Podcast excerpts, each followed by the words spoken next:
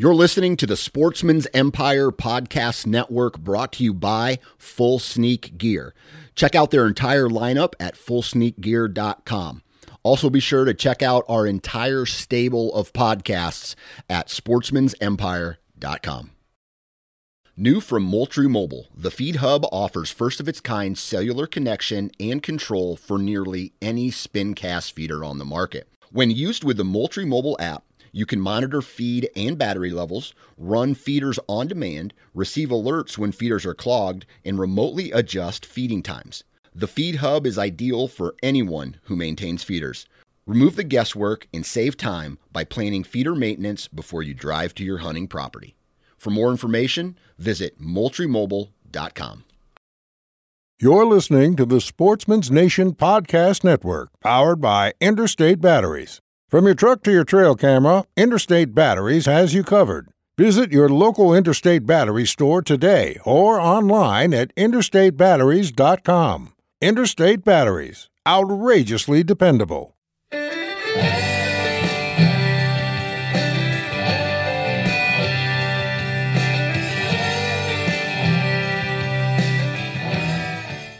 Welcome to Land and Legacy Podcast. It's your host Adam Keith, and Matt Dye. And we are here with another Land and Legacy podcast right here on the Sportsman's Nation Podcast Network. We're super excited for this one. Woo! You know why, Matt? I I know why, and I think everyone else knows why too, because we've only been talking about these films and the podcast to go along with the films For a year and a half now. Yeah, I know. But No. that's okay because I I feel like now that the film, our first film of eight for 2018, is out there on the old airwaves, it's I- feel like people are like, okay, that's why it took longer to build up and and get this thing because hopefully you're impressed, you like the quality, you like the message that was portrayed, um, and and for me, and I know you feel the same way, um, and and close family and friends and everyone else who's part of it, it just came together, episode one beautifully. I think it captured the essence, if you will, of of what we're trying to do as far as there was a hunting there was hunting success there was uh, habitat improvement there was a legacy or a uh, kind of a uh, inspiring story of a guy buying his first piece of ground. Yep. and so it was really really I, I hope that with all the storylines involved it kind of captured all the different things that we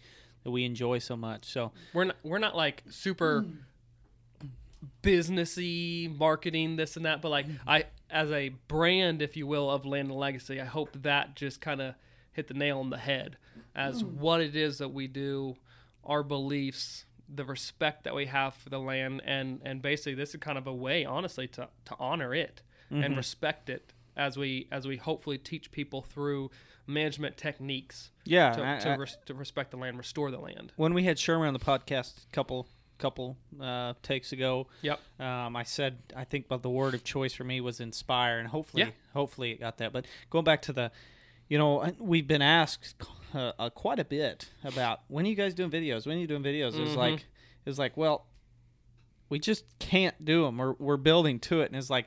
Now that they've seen the first one, hopefully they realize, oh yeah, it's not Adam and Matt went and got a camcorder and went out and produced something like No, it. We could not do. Uh, This isn't Very- selfies on the iPhone. I, I feel as passionate. Yeah, how do I say this without sounding bad? And I try not to toot our own horn, but um, we're we're very passionate, and I I think that um, when it comes to land, you'd be hard pressed to find somebody in the same little circle. There's a lot of people that are passionate, but I think we're passionate in a different way.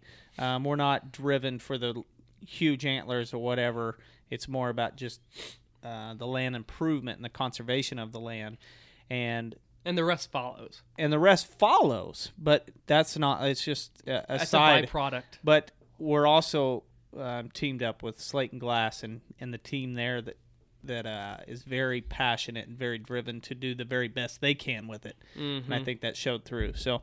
Um, for if you haven't seen it yet, it's in show notes. You can check it out on our Facebook page. You can see the teaser on Instagram. You can see it on YouTube, our YouTube channel. webpage. Um, there's It's many everywhere. places. If you haven't seen it yet, it's your own. It's your, your own, own fault. fault. So uh, we encourage you to go check that out and watch that before you listen to this entire podcast. So if you've made it this far, you haven't seen it, pause it, go check it out. Um, because it's going to help you in understanding what we're talking about on this week's podcast. And this is kind of the format of what we said all along. As soon as we release a film, we will go back and cover every single thing um, that we talked about on the on the film because frankly there's the films aren't long enough to cover every little minor detail so you're going to get that all right here in the podcast because we can ramble on for an hour That's right. We can So- give the dirty details of, of the management aspect of things, whether it's a, a herbicide ratio of, of the, the management practice that we chose to do on a specific, you know, we did this over this, and here's why. We can talk about that right here. So you got a visual of it with the film and understanding the backstory, but we're going to dive into why, the how, and uh, the details of those events that you guys saw in the film. for sure. So uh, i will add before we jump into this um, that here's a little update on the prairie hollow property our home base. Um, you've been kind of early on in a lot of the podcasts. You heard us talking about it and we haven't talked about a lot uh, here recently because we've been so doggone busy but um, you knew about the logging operation that was going on um, and that got paused for a little while because the logger had another project he needed to complete um, with a deadline so he's coming back soon but we've also moved in a um, guy so we're going to have about six to eight acres cleared off and turned into food plots. It's been part of the 400 acres of straight timber. So big changes happening. I actually opened up the gate and got the guy moved in there this afternoon right before I got back to the house to start recording this podcast. So it's going to be changing in the coming days, and we should be ready to plant all kinds of Stratton seed in there this spring. So I got one more update. In addition to this podcast that we do and release on Tuesday mornings, Adam and I are taking it up another notch. And because it's turkey season, we're turkey nuts. We are doing an additional podcast each week for the time being, kind of do a trial run. And we will be releasing a separate podcast. Nothing with this one is going to change. You're still going to get it. We're still going to talk about the same things, but we're going to do a hunting strategy focused podcast on Saturday mornings to set to release on the Sportsman's Nation. You don't have to change your RSS feed, just you'll get it Saturday morning. Be sure to listen to it. We're going to talk more about hunting strategies, strategies result, revolving around the seasons that are open at that time. Um, it's another way for us to be able to share our passion for hunting, and we're excited about doing that because we get, you know, talking about habitat all the time, which we're passionate about, but this gives us to- sometimes I just want to talk hunting. and this is we're we're, we're hunting overload right now um, as Missouri opens up. Um, this well, actually, this will release Tuesday. Turkey season opened up the day prior to this release, and so, So, we're re- actively Boy, opening day was fun. we Um, tagged out. well, anyway, uh, that's definitely something uh, to get excited about. Um, and I think it's one of those things where, no, and the reason for that is you've you've heard us talk so much this spring. We wanted to, or this winter, we wanted to cover like January, February. We wanted to cover. I know I did. I wanted to talk to some of the contacts we had about uh, some of the quail management, quail habitat projects that and study research sites. But then it was also prescribed fire season. We felt prescribed fire was more important than the quail, um, and there was more people that could benefit from it. So we had to. We didn't even get to do the quail thing this spring. We're wanting to talk about spring food plots and all this other stuff, and then here we are. We can't even discuss spring turkey hunting strategies, and so we got so much to talk about, and so little time. this is not a podcast where we struggle for content. no, Um, we can ramble on about sunshine for an hour, as you found that out last week. So, um, anyway, let's go ahead and get started with this film number one Numero and kind of talk about it. Now, we kicked that film off on the family farm. I don't know how your notes line up, but what No- do you want to kick off first? Notes start with the opening day double, the turkey hunt that was seen um, within that first film. We're not going to spend a whole lot of time on it. Um, Sure we are. But just break down that f- kind of what we see and what we typically see at the beginning of turkey season here in Missouri. Just the the timing in which the season opens up, the way birds are typically um, associated with each other. um, during that that time. I think So, uh, hit it. wh- when we're talking about that that turkey hunt, um, it was kind of one of those things though that was very. Uh, we talked about it a little bit on the film, but Chad and I haven't hunted together on opening day in a long time, and it was even when like he was in college and I was in high school, we still weren't hunting together because I mean we're we're five years grade wise apart. So he was in college, I was in high school, and this was the first spring that we actually got to kick off opening day together. And you were there, so you got to witness the Keith, bro- Keith brothers um, calling and doing our thing. Hopefully, you learned something. And uh, Sorry, we uh, we set up alarm. we set up on those birds first thing. Of course, they didn't come in. That was kind of a weird deal. Um, and then they ended up. Uh, we kind of moved around, and uh, I mean, you watched it all unfold. Absolutely beautiful scenery.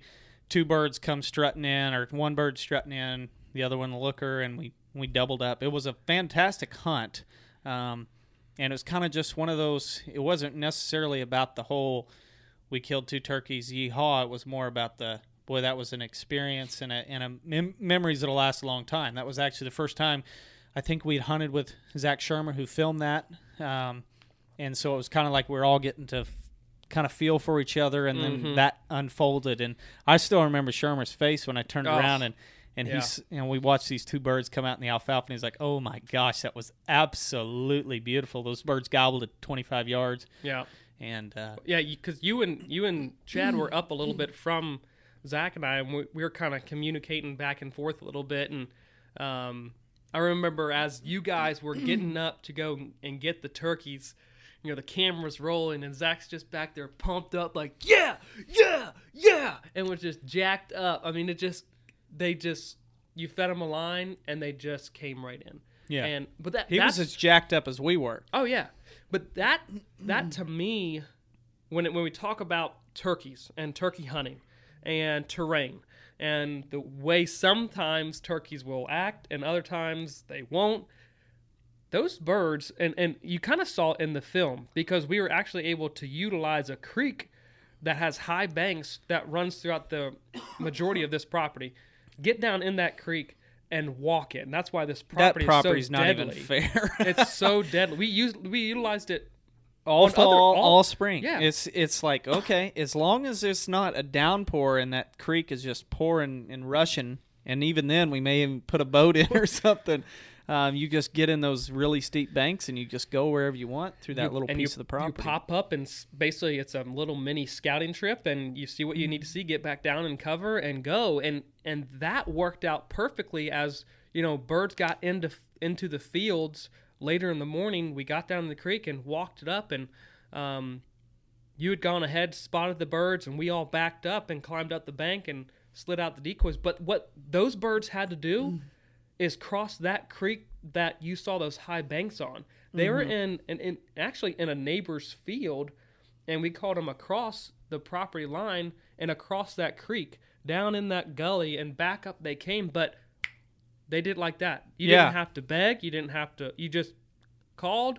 They I- gobbled. and I only called like four or five times. Well, and we kind of went back and forth. I, the way that property and and we basically when we got up on the bank, we were pretty much eye level with them. I don't we don't know if they saw that Jake decoy come out, but as soon as they called, it was just turn, look, okay, there's a decoy, and walk. And they committed. It was a five six minute hunt. It was ju- you didn't have to beg them to do anything. Um, but typically, that obstruction, that obstacle of steep creek banks on birds committing and coming to a call can hang birds up. But that visual aspect, if if they did truly see it, um, the decoy come out or just saw the hint of Jake in the field, man, it worked. I mean, they they committed, they came to the call, they gobbled, they died at 25 yards, and it was done deal. oh yeah. Now, not to give too much away, but we wish it was that easy on the second film. yeah, yeah, that's okay.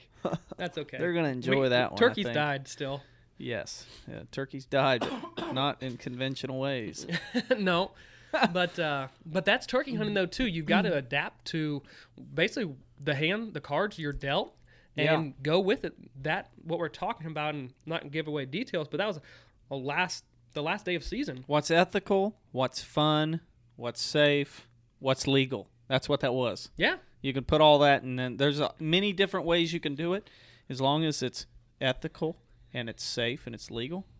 Have at it, and uh, we'll support you along the way Yeah. because we've probably done it a time or two ourselves. yeah, it's definitely one of those. You're not not your conventional turkey hunt, um, turkey hunts, I should say. So Yeah. that's given too much away now. So anyway, the first first part of that film was just a, a great turkey hunt, and I and I hope everybody enjoyed it because I know we sure did. It was just a Picture perfect a hunt. breath of fresh air is what Yeah. it was. Uh, Yeah. I haven't had that much fun on an opening day of Missouri turkey season in Well, and, and a long time. not not just for you guys. I'm going to be selfish here too. I mean, it was fun for me to be able to sit back and and watch, you know, all this unfold from from an observation standpoint. But for us as a land and legacy as a company, for everyone involved to have that kick off a hunt, a family coming together um, that hadn't been able to share a hunt like that in many, many years. Well, I guess ever, and then it be successful and in a beautiful setting. uh, It doesn't get any better than that. When I mean, really the last doesn't. the last time we hunted an opening day together, we really didn't know what we know now. So yeah, it exactly. was a, a lot different. Time, times have definitely changed. So it was definitely a, a symbolic uh, hunt for us as far as what a hunting a hunt is. It is not just about harvesting an animal; it's so much more. So hopefully they enjoyed it. Ready to move let's, on to let's the second dive part. into that's Um, this 20 acre section at Yeah. your family farm um, and what we're going to go through basically the steps that led from okay what it was the history of this this 20 acre section over time through time and then what has led to the decisions that we've made going forward and then the practices that are going to need to take place Yep. Um, so my I- said in the film my entire life that this has been kind of the neglected 20 acres that has and, and that just blows my mind that I almost feel kind of stupid saying that neglected 20 acres because some people some of the properties we've been on have only been 20 acres. Yeah. And this was 20 acres. It's just like bah, whatever. you just drive And- past as you I'll- go through the farm like and it's, I'll it's the very explain that. beginning entrance of the farm the main gate goes right beside it. Mm-hmm. It kind of sits off. Um, it's kind of a portion of the property, our eastern portion. That's just it's it's mostly as the film said, eighty percent open, twenty percent timber. Even the twenty percent timber isn't great. It's like big, wolfy post oaks and and uh, mixed and, hickory and mixed hickory and some other stuff, and then of course cedars. Um, and when I was a kid, we used to put the heifers in there mm-hmm. and um, it it's weird how times have changed a little bit, but it was grazed a lot harder when I was a kid uh, during a certain time of the year because I remember going out there and there's rocks, baseball size and softball size rocks everywhere, and which which is typical for here, kind of southern Missouri Ozark area. typical in a uh, those a- rocks are everywhere setting. are everywhere but they're not naturally on top and the Correct. reason they're on top now is because when my dad was growing up that's where they always held their hogs and so those hogs were rooting around and there's just rocks laying everywhere. You have to be careful or there used to be where you would almost roll your ankle because there was just so much so many rocks. And then at one point my dad borrowed a rock rake on the back a three point hitch rock rake and raked them up. And there's more now they're more in piles. And uh, they're still scattered around but not near what they used to be.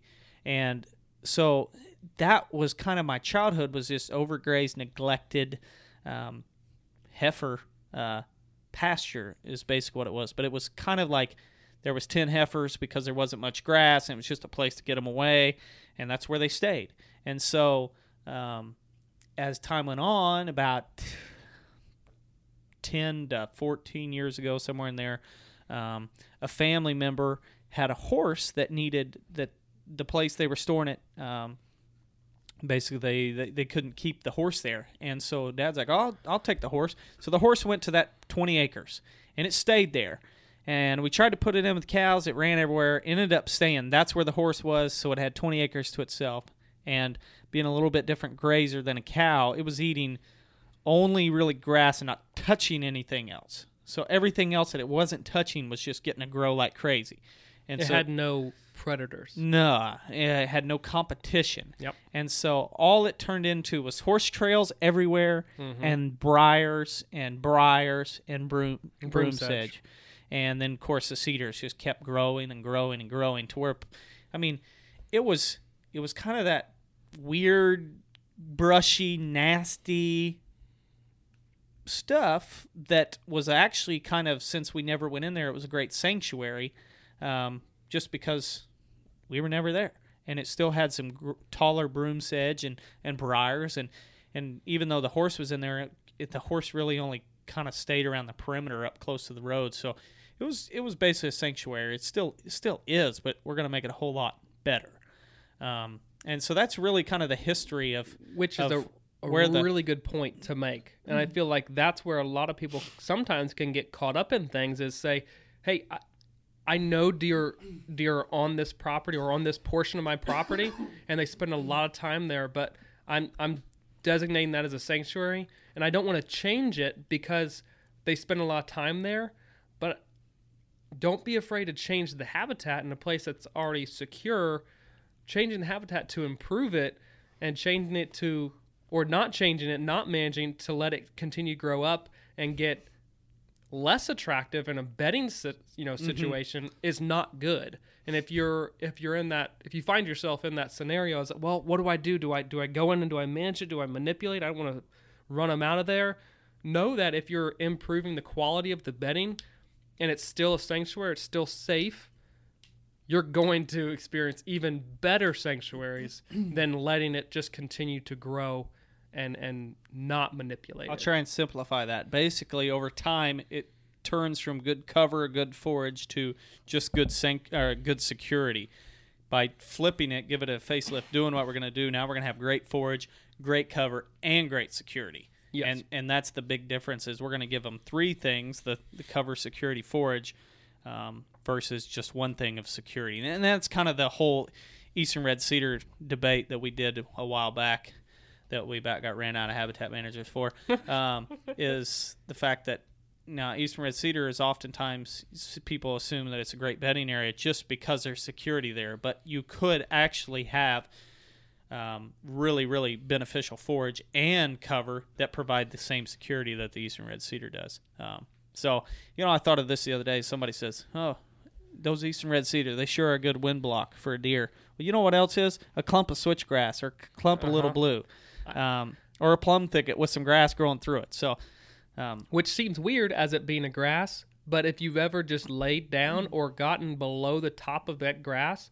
the tops of those grasses all the levels shear the wind so well mhm. I and mean, the- you don't feel it as you lay and sunshine still comes through oh it's so it's a beautiful it's, thing It's more ideal. It's more beneficial. So, um, a lot better water infiltration. Everything, everything. So, um, and of course we'll go on and on because I know we have more notes on this. So that's kind of the history of going from hogs to cows to horse. Um, and the horse was uh, I got out of there about a year ago. Um, and so then that was kind of the okay. Now we have a clean slate. And so for us, it was like, okay, how can we make this the best 20 acres we can? And I, I'll say one thing real quick on why we hadn't hunted it a lot in the past. And this is part of our strategy on how we're going to have to set it up. But we hadn't actually, we knew there were deer in there the whole time. Like anytime we ever went in there, we would jump deer or see deer sign. And I mean, my dad found one of our hitless bucks dead in there this year. They don't know if the neighbor shot or if he was hurt during the rut um, or what, but he was dead in there. And usually when I find like, and there was another old dead deer that that was basically all chewed up, and it was just some bases. But um, you, when I start finding those spots where there's multiple dead deer, that usually I start going, okay, why are they dying here? And a lot of times it goes with they're trying to seek out the securest place they know, and and because they're sick, they're hurting, they don't know what's going on, they want to find the safest place to go and try and heal up, and they oftentimes die in those places. they so can't they can't basically get away from danger they can't escape a predator so they mm-hmm. need to get into the places that are thickest and hide like if you get feeling sick or I get feeling sick, I want to go to my bed and lay there until I feel better. They don't have that ability to just get away and go feel better. They have to find what is the safest place for them. And and so that's one tip to keep in mind is if you find those spots where there's multiple dead animal or do- dead deer and you're like, why are they all in here? That's usually a pretty good indicator that that's a Very little place. pressure in Yeah. that area. Yeah, that's a place they feel safe. So keep that in mind. But anyway, so this area, we knew there was deer in there, but the way it sets up is just not great trees to hunt it. So it's always been kind of one of those we've hunted around the fringes, um, but we haven't dove in there to uh, to hunt it. And so And that'll it- be part of our strategy as we convert it to more native grasses and wildflowers and and get this great bedding area. And we're going to plant some plums and some other shrubby stuff as well. But uh, we'll probably be moving in a couple redneck blinds just because I, you know, we've talked about this before, I think, but it's a great chance to put a blind because there's no trees. It's just it's it's the way we have to hunt it. So you, you can't. The, ironically, the trees that are there are out kind of out in the middle, and so we have to walk through the bedding area to get to these trees to really hunt it. So um, it's going to be something that I, I dream of the day of putting a redneck, and I already kind of thinking of the point, but the highest point on the, uh, kind of up there by the pond Yep. um, where we can get to it. They never see us entering. We come in through the hayfield, Mhm. um, and then we get in the blind and we oversee all that. And kind of action be, corner there. oh, I know it's going to be exactly so what you're talking good. about. It's going to be so good. So definitely an exciting thing for us to move the redneck in in the coming years and and enjoy some great rut hunts during Missouri rifle season. So hmm What and that's you know you've you've touched on really one one big aspect of okay why this management is is intensifying in this area and that's from a hunting aspect but it's important though from a land aspect and from a functionality of your family's farm when it comes to the cattle operation to continue to manage this area as well because at one point more cattle were benefiting from this in years that you've been alive and on this. And if we think about it from a cattle standpoint and from a habitat standpoint for wildlife, how can we kind of marry the two and get the most out of that 20 acres for both species, for, for an income producing side of things for the cattle and from a habitat? how can we be productive for both the cattle and the wildlife and and that's been the dilemma and is the dilemma for most multi-use properties is trying to find that balance of having great habitat and great forage for the cattle A lot of people's ears just tuned up and said, whoa, wait, wait, you got my attention. i hope so I'm, I hunt a cattle farm. If you hunt a cattle farm, listen up because there's some things that may not be um, common knowledge when it comes to fescue and it, when it comes to grazing opportunities beyond just fescue for cattle. Yeah, I, and I think first I'll describe a grass for you, and I'll say, um, and I'm going to steal this uh, from a friend of mine who's a big cattle farmer. But um, what kind of grass can you plant, and if graze at a certain time at a heavy um, grazing pattern to where raises the body temperatures so high to where um, they may not be um, able to reproduce, or they may have really bad weaning weights, or they may be so hot with their body temp that they lose their switch, their tail. They may have ears fall off. They may lose hooves. Um, they may stand all day in a water hole to try and cool down. They may stand all day under a shade tree to try and cool down because their body temp is so high. If I t- explain that grass and you say, dang, I don't ever want to plant bad. that, that sounds horrible. And I tell you that's tall fescue with endophyte bacteria basically in it, um, you're going to say, darn, I didn't know that. why and this is this is something that um I, I guess I question and and there's a, there's a time in which that endophyte is not nearly as um, intense in that fescue that where There's a, a, a, large, a large portion of the year. It's like that.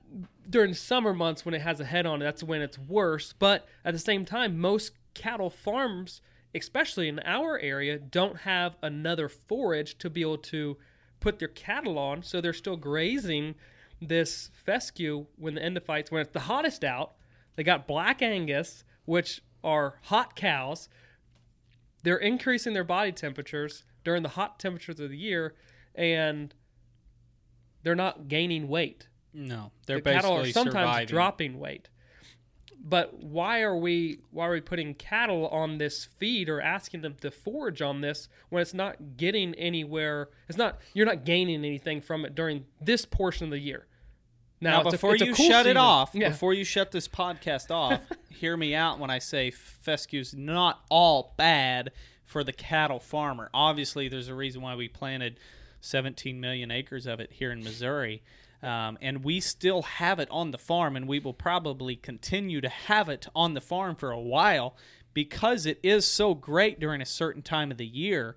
Um, but during the summer months, it doesn't take much to beat it as far as production and weight gain and overall health of your cattle. So, ding, ding, ding, income native grasses. And that's what this 20 acres comes back to. Um, when we look at the amount of weight gain we can get from native grass grazing during the summer months. And, you know, there's a huge difference between the way you can graze native grass and the way you can graze tall fescue. Now, in the in the uh, film, I talk about how grazing um, kind of changed, and and along came the fescue, and, and I'll explain that more now. Is whenever we were grazing cattle farming in the 30s and 40s, and we were kind of in this really coming out of the depression and the Dust Bowl, we were grazing grass hard, and most of the time that was a what is the word that grandpa used wild grass i think i forget what he called it on the podcast but he said just wild grass. Um, and that was just your mix of native grasses little blue big blue indian grass switchgrass um, even your cool season native grasses. Um, all that was getting grazed so much that we're basically um, grazing it into the dirt the way we graze fescue now. But native grass doesn't respond in the same way that fescue, a non-native cool season, will respond. So the native cool seasons or native warm seasons were not able to come back as quickly, and it didn't take farmers long to get frustrated with that and have to find another option because if not, they were going to lose the farm. Along came tall fescue, and that's really what fescue is the saving grace for the cattle farmer, especially here in the Midwest. And so that's what really, that's why farmers love it. Um, just because now you can graze. When fescue came along, it it answered it answered their problem of having a grass that they could graze a little more um, hard, hardcore and graze it in the dirt and uh, and so farmers just fell in love with it and started planting it everywhere and um, here we are with it today going darn I wish we'd have done something a little bit different. For me, I, I think about all the native grass that was so beneficial to wildlife, and not just native grass, but your mix and diversity of forbs, and uh, so it was something really, really. It was it was a saving grace, but now it's kind of there's a way to diversify. There's a good parallel that we Mm. can make between planting the fescue and saying hoping that it, it is a solve all, fix all grass. Yeah, that's gonna that's gonna solve everything, and, it, and it's not. It's, It's, the same way things. with saying what kind of food plot can I plant that's Exactly. the best. It's like There's well, there's one. one. that's great for this time of year. There's one great, and and we say native grass is great forage. It's great summer forage. Now, if Mm-hmm. if I had an entire farm of of native grass, I would struggle to graze it all year just because of it, it's not growing during the fall dormant. and spring. So there's a big window there that it's not really growing a whole lot. So it wouldn't it wouldn't be ideal to graze it and graze it and graze it all through the fall. So that's why this mixed diversity can come in, and uh, and that's the reason. That's the the process with the family farm is diversifying our grazing system. So, So- but that directly impacts the habitat too, because a lot of this area, or portions of this area, this 20 acres was fescue. Um, the remedy is to spray that out, use a herbicide to terminate the fescue, and then plant native grasses that are going to increase the amount of forage for cattle, but then give a give deer, quail, turkey places to escape, places to nest, places to hide mm. fawns, places to hide coveys. Like it has so much more potential now from a wildlife aspect and a cattle aspect that you can diversify your grazing rotation. Now, this 20 acres is not something you just drive past, it's something that is an integral part of the farm and it's a work in progress. So, I don't want to skip over the fact of okay, all the other the hickories, the cedars, all those have been cut out and treated, and then like we saw in the video, that area was burned.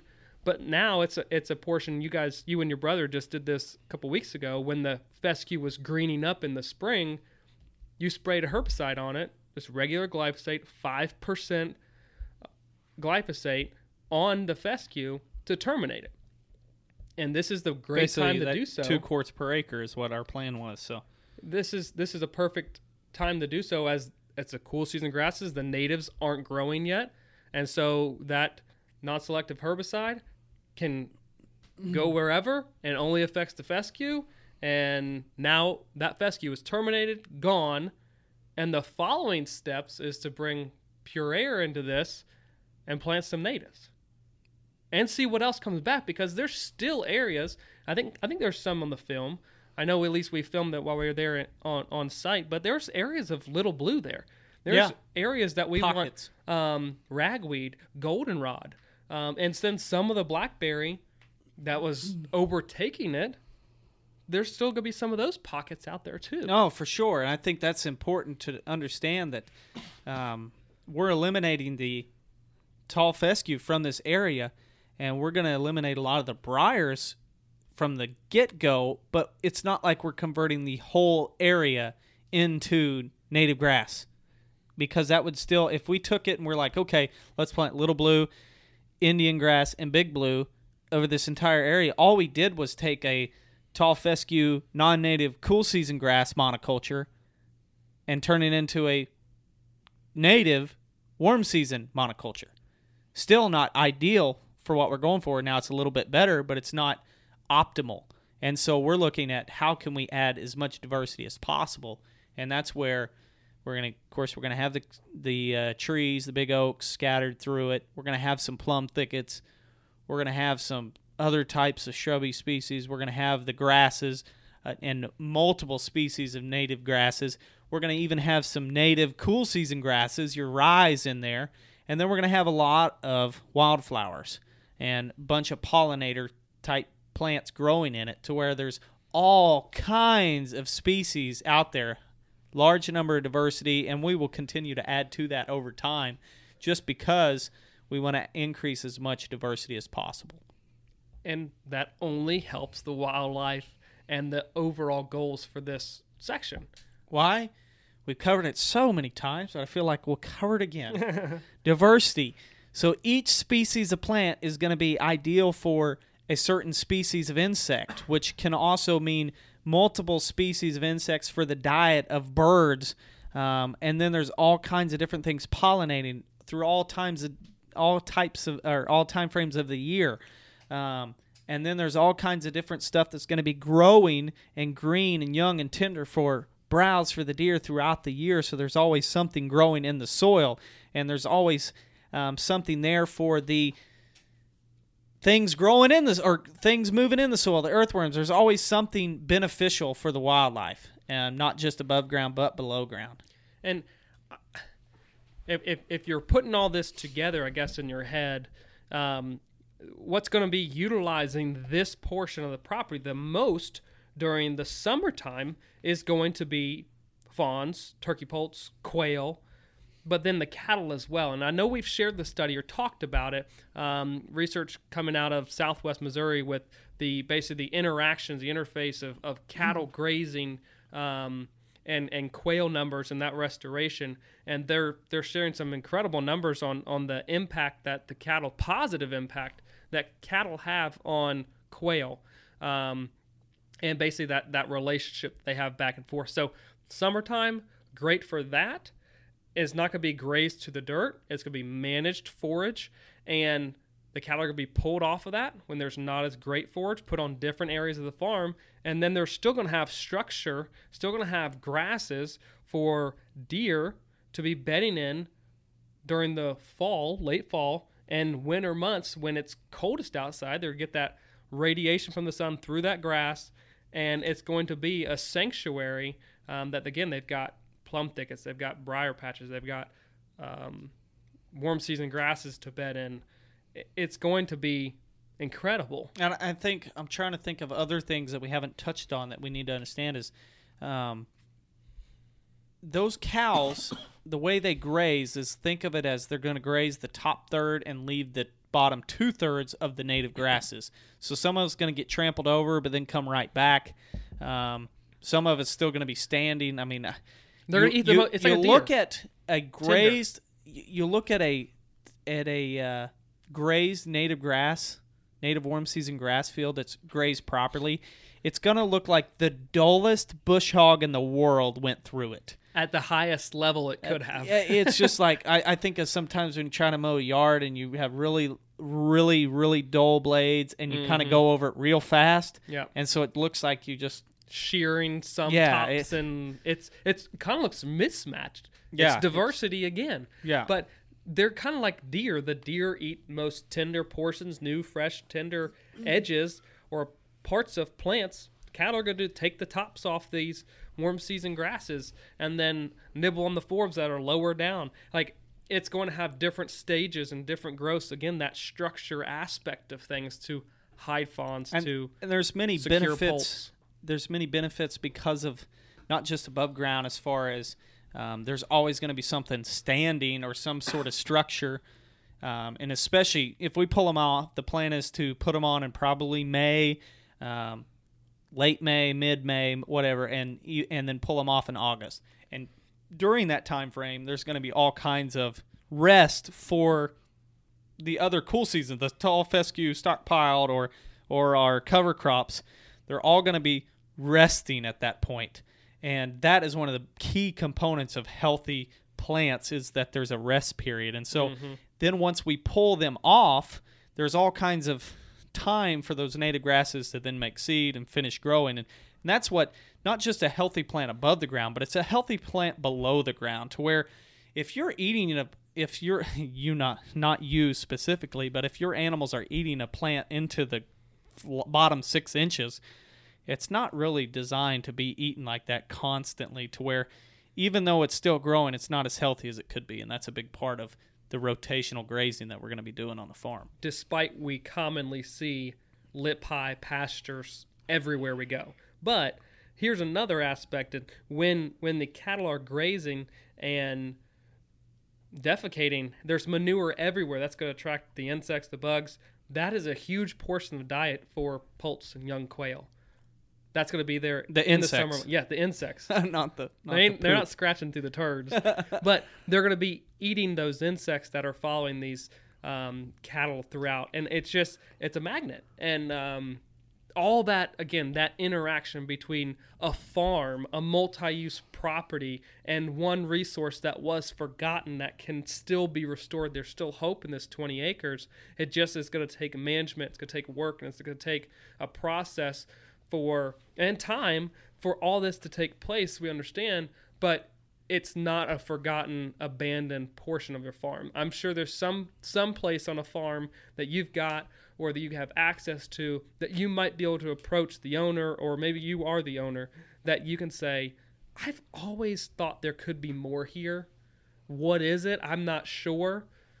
We can help you with that, but don't just abandon some place. There's, No. there's there's more that it can it can hold. There's And especially don't abandon it in a uh, an, an area with non-natives like and and I want you to understand that why we picked this spot or why this spot is ideal for the native grasses and wildflowers is because now we talked about web soil survey in the past but looking at web soil survey this site registers as upland woodland and it's on that tail end of borderline upland woodland upland savanna type site. And so it's a little more open than your typical woodland. And it could be just part of of cutting out trees in the past or a lot of fire or it was just a more open woodland than than you would typically think. But it registers as upland woodland woodland. It's not great soil It's actually really, really rocky, and that's where you see a lot of the native grasses. So think about this whenever you try to understand why non-native or or non-native cool season grass like tall fescue or smooth brome, something like that, versus your native warm season grasses. So in this area, if we were to say, "Hey, I want it all in fescue. That's what I want." We would have to fertilize it and lime it almost Heavily. eh, eh, we would have to do it very heavily year after year after year just to get it to be productive. But with the natives, native warm season grasses, the native grasses and wildflowers, is they're so adapted to that site that we're not going to have to fertilize or lime them. We're going to basically get the site prepped, plant it, and know that they're going to do their they're going to do their job.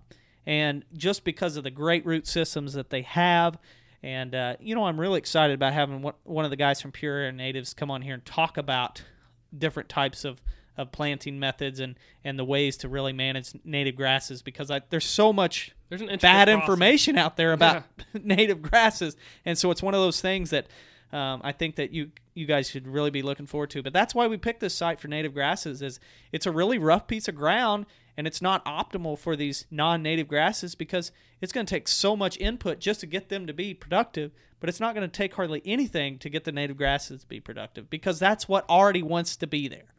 Working with Mother Nature, not against her. That's it. I think that really covers that 20 acres very well and gives an understanding of okay, what what it was, the processes, the reasons, and moving forward what it's going to be and why it's going to be that much more productive. yeah, I think I'll put it. I'll try to put it in a nutshell. Is currently or the way it was was very bad grazing. It wasn't productive. It was mediocre um, grazing. If we put cows in there, it was actually very poor. I guess I should say it was poor grazing for cows. It was poor forage for wildlife. It was okay cover and okay security. But now, when we get it converted completely to native grasses and plums and all kinds of other stuff, it's going to be extremely. You won't find a better 20 acres in that whole area, that whole, I don't know, part of the county. Five acre. You won't find better summer forage than what's going to be right there. And you won't find probably better cover and security than right there just because it's got great it, it's got so much diversity um, for the wildlife and so we went from very poor to very very productive in just a just by getting out the competition the non-natives and converting it back to what nature intended it to be Bingo. We need to talk about Trey's property and that 80 acres that we helped sell to Trey. And that property, I, I I'm excited about because 80 acres may not seem like a lot for a guy who has big expectations on trying to manage the habitat, on trying to bring his kids um, up in the outdoors and give them that lifestyle. But that 80 acres separates itself immediately from the rest of the pack, the neighborhood, because it's been logged within the last three to four years. Um, by a lot of oaks were taken out. What remains are younger oaks, a lot of post oaks, shortleaf pine, cedar, and other just kind of some scrub trees, um, scrub species, hickories. I saw ash, um, sassafras sassafras was in there. even some even some Osage orange, Yep. bodark, hedge trees, whatever you want to call them, just along the fence rows. But um, it was still kind of one of those weird sites where it's like, huh, somebody Yeah. planted those for a fence row.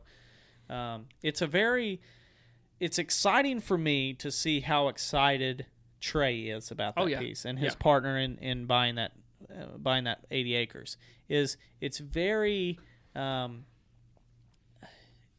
they're they're very giddy about it, um, and for good reason. It's the first piece of ground. It's something. I said it in the video. It's like something a lot of us all dream of, and he was able to do it. And not only that, I think Trey's Farm is very interesting, and and I say that because it's it, like you said, it's been logged, but it's also kind of looked at as being ugly and neglected, and not really like it's like ah, that's a rough piece of ground. But as you and I know, I like it. Well, that, that's the funny thing. We know Evan Lawler. He was there in the video. That he, him and his wife, the listing agent, um, and we've talked to him about this property. They had shown it multiple times. They had shown it to several people, but every time they had gone there, they were bumping deer. They were seeing deer. They talked about that.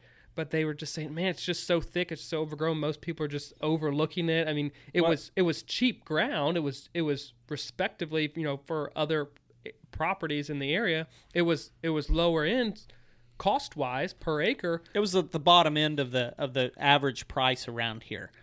But that's why you know what's funny there. about that piece is oh for sure. But that but they overlooked it though. You yeah, know? as soon as they got there, maybe it didn't meet their requirements. However, I know they took hunters there, and and it still did not. Um, no other contracts were put on it, and we were able to take Trey, take uh, Blake, his his partner in in buying the property, and I, I don't I don't want to say we convinced them because as an agent, a real estate agent, I don't want to convince anyone to buy something. I just want to provide them with the information as, hey, this is what the property can hold. This is its potential. This is the current state. Here are the steps that you should take to make it better. And then this is what you will experience.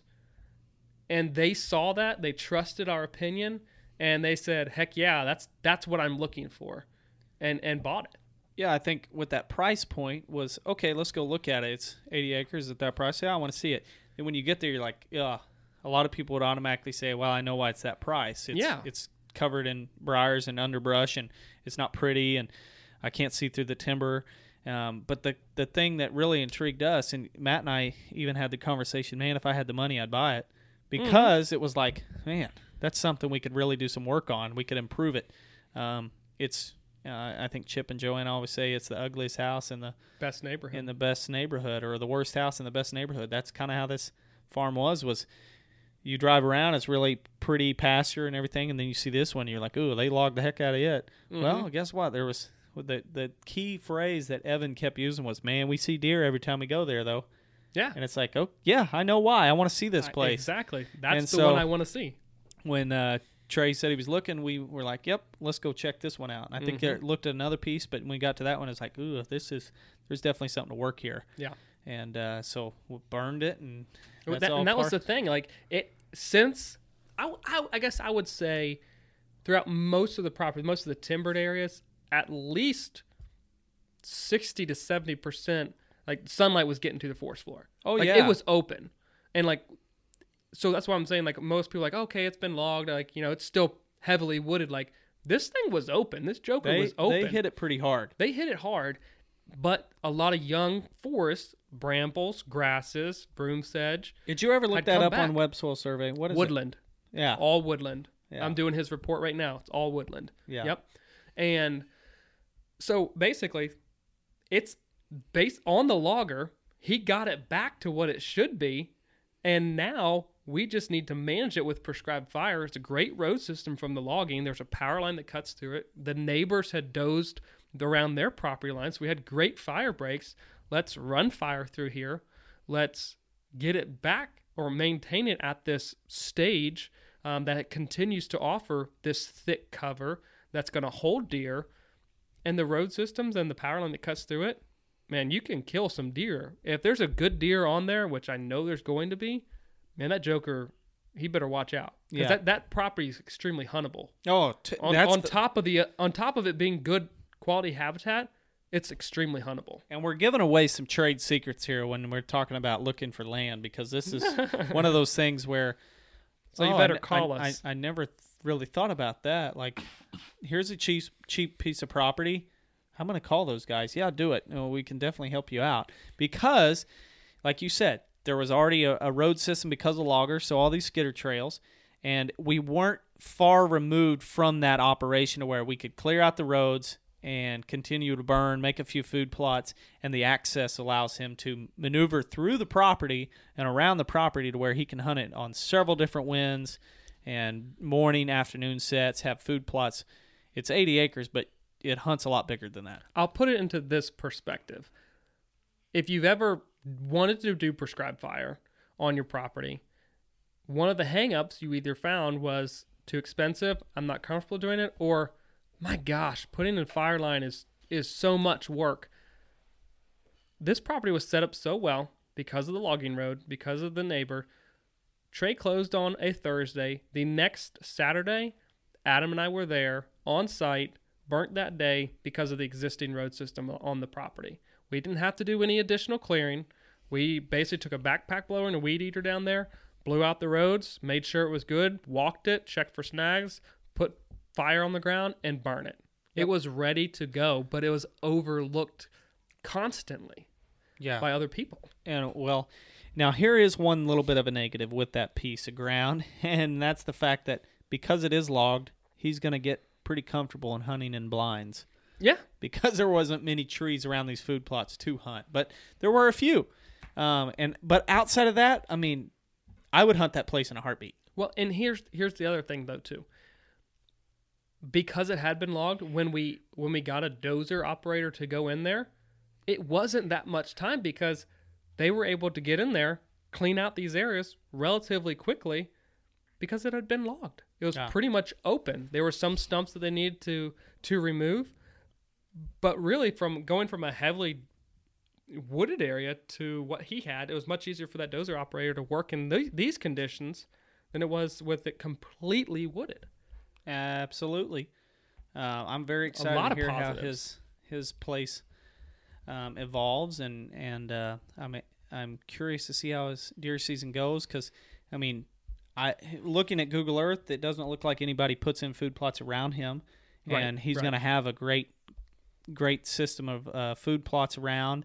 And so he's going to have great forage, probably the best in the neighborhood. He's got the best cover in the neighborhood, For Uh, sure. and so it's no like- one else is burning. nobody else is burning and so nobody's keeping it hitting that reset button and and allowing nature to be in its most productive state and so um, i think that property has been looked at as the as kind of like uh the the Redheaded stepchild yeah, of the yeah, a little bit like a uh that's the that's the ugly, oddball of the neighborhood but now i'd say pretty quickly people are going to say man that guy's killing some good deer in there mm-hmm. and uh, and man, I wish I'd have jumped on that property. Yeah. So I think it's it'll be one thing really cool to watch that evolve. But um, I don't really have anything else to add on Trey's property.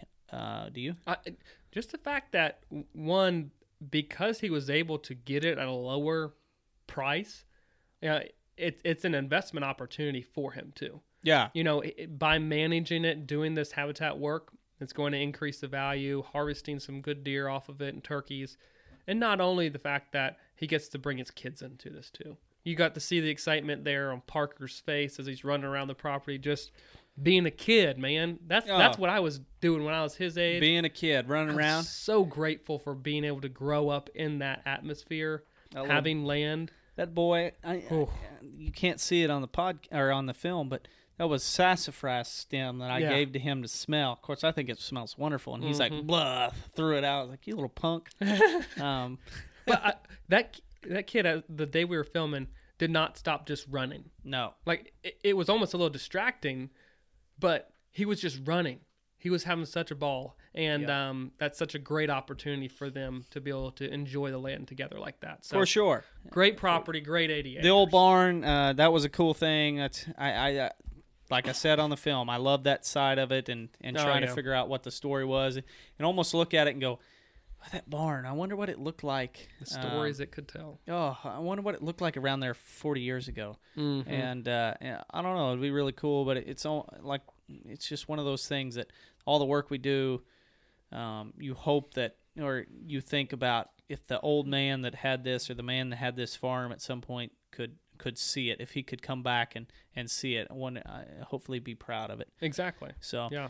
Anyway um, i hope everybody enjoyed the first film. I know we sure enjoyed the heck out of making it. It was one of those things it was just a, a long time coming. Yep. takes time to make wine. That's it. and uh, it was just a lot of fun to put together and hopefully there'll be many many more. Um, i really encourage you guys to share it with your friends and family.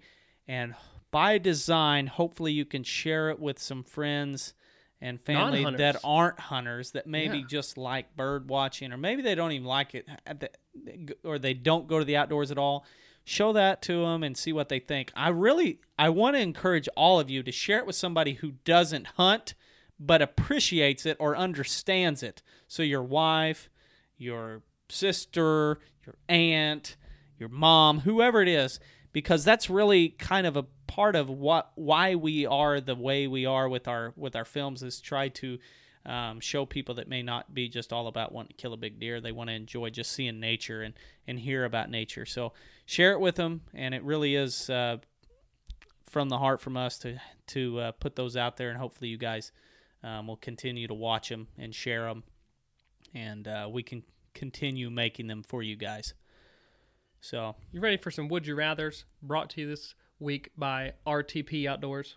Are you ready? Do you know your Would You Rather? Oh, that, speaking of RTP, it is almost food plot season. Oh. So if you It's guys right are in- interested in a, I think the groundbreaker is supposed to be out in May. Mm-hmm. I think is what they said. So that's coming up. And if you haven't checked out the groundbreaker, it's a pretty cool little implement for smaller tractors. You can use it on big tractors, but it's really for smaller tractors. And uh, I know I'm excited to try and get it because there's some different things you can do with it that we're really, uh, really inter- interested in doing. So check them out for your food plot attachments and implements. Um, and swing by St. Louis sto- in, when you're in St. Louis. Swing by the store and check them out. Adam, run and gun situation. Would you rather, let's just say you've got a 50 50 chance of striking a bird running and gunning. Would you rather do that?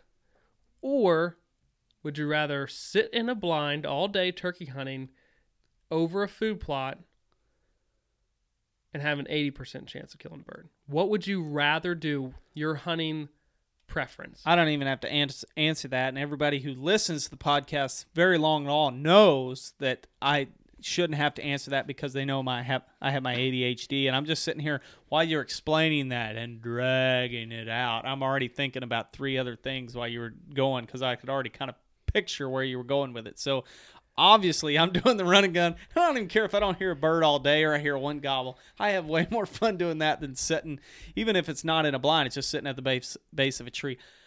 I don't get the thrill. I uh, I don't get the thrill out of sitting at the base of a tree just listening to birds chirp than than the thrill I get from running around and hitting a box call and a slate call and just trying to rip it and get one to fire back. I have way more fun than that. So I'm running and gunning, baby. Running and gunning. Okay. All right. Yeah, here's your would you rather. Would you rather shoot Mm-hmm.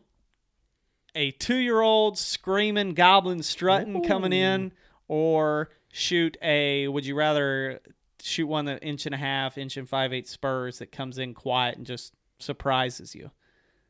He didn't gobble all morning. Didn't gobble all morning. It's kind of you were on another bird and all of a sudden you hear like a no, you hear a oh. and you turn around and you're like crap. You got to swing around and shoot him. Which one would? Well, that's a no brainer for me. I'll I'm shoot the two year old yeah, every I'm of the week. If I knew that bird was there and I finally like had worked him that three year old and then he just kind of came in quiet that third morning or whatever, that's the one I'd want to kill. But screaming two year old, I'll take that. to hunt me all it's the day. memories and the and the visual memories of, of that of uh, Yep, there I'll was do it. one time i don't specifically ever really target a turkey um, because he's oh I, I saw him he's a really big bird i want to get him i usually i'm like i want to i want to get the bird that's going to be the most fun to work but i did one time target a bird called larry longspurs and uh, it didn't turn out so You well oughta for seen me The hooks on that joker. well, it was back when I ran uh, cameras r- really low on a tree, and during February I was putting out corn at the base of the tree, Oh, trying to get really, really close up pictures, and he had hooks. Inch, I guarantee you, no lie, they were inch and five eighths or longer, Mm. like just daggers. And it was like I want to get that bird so bad.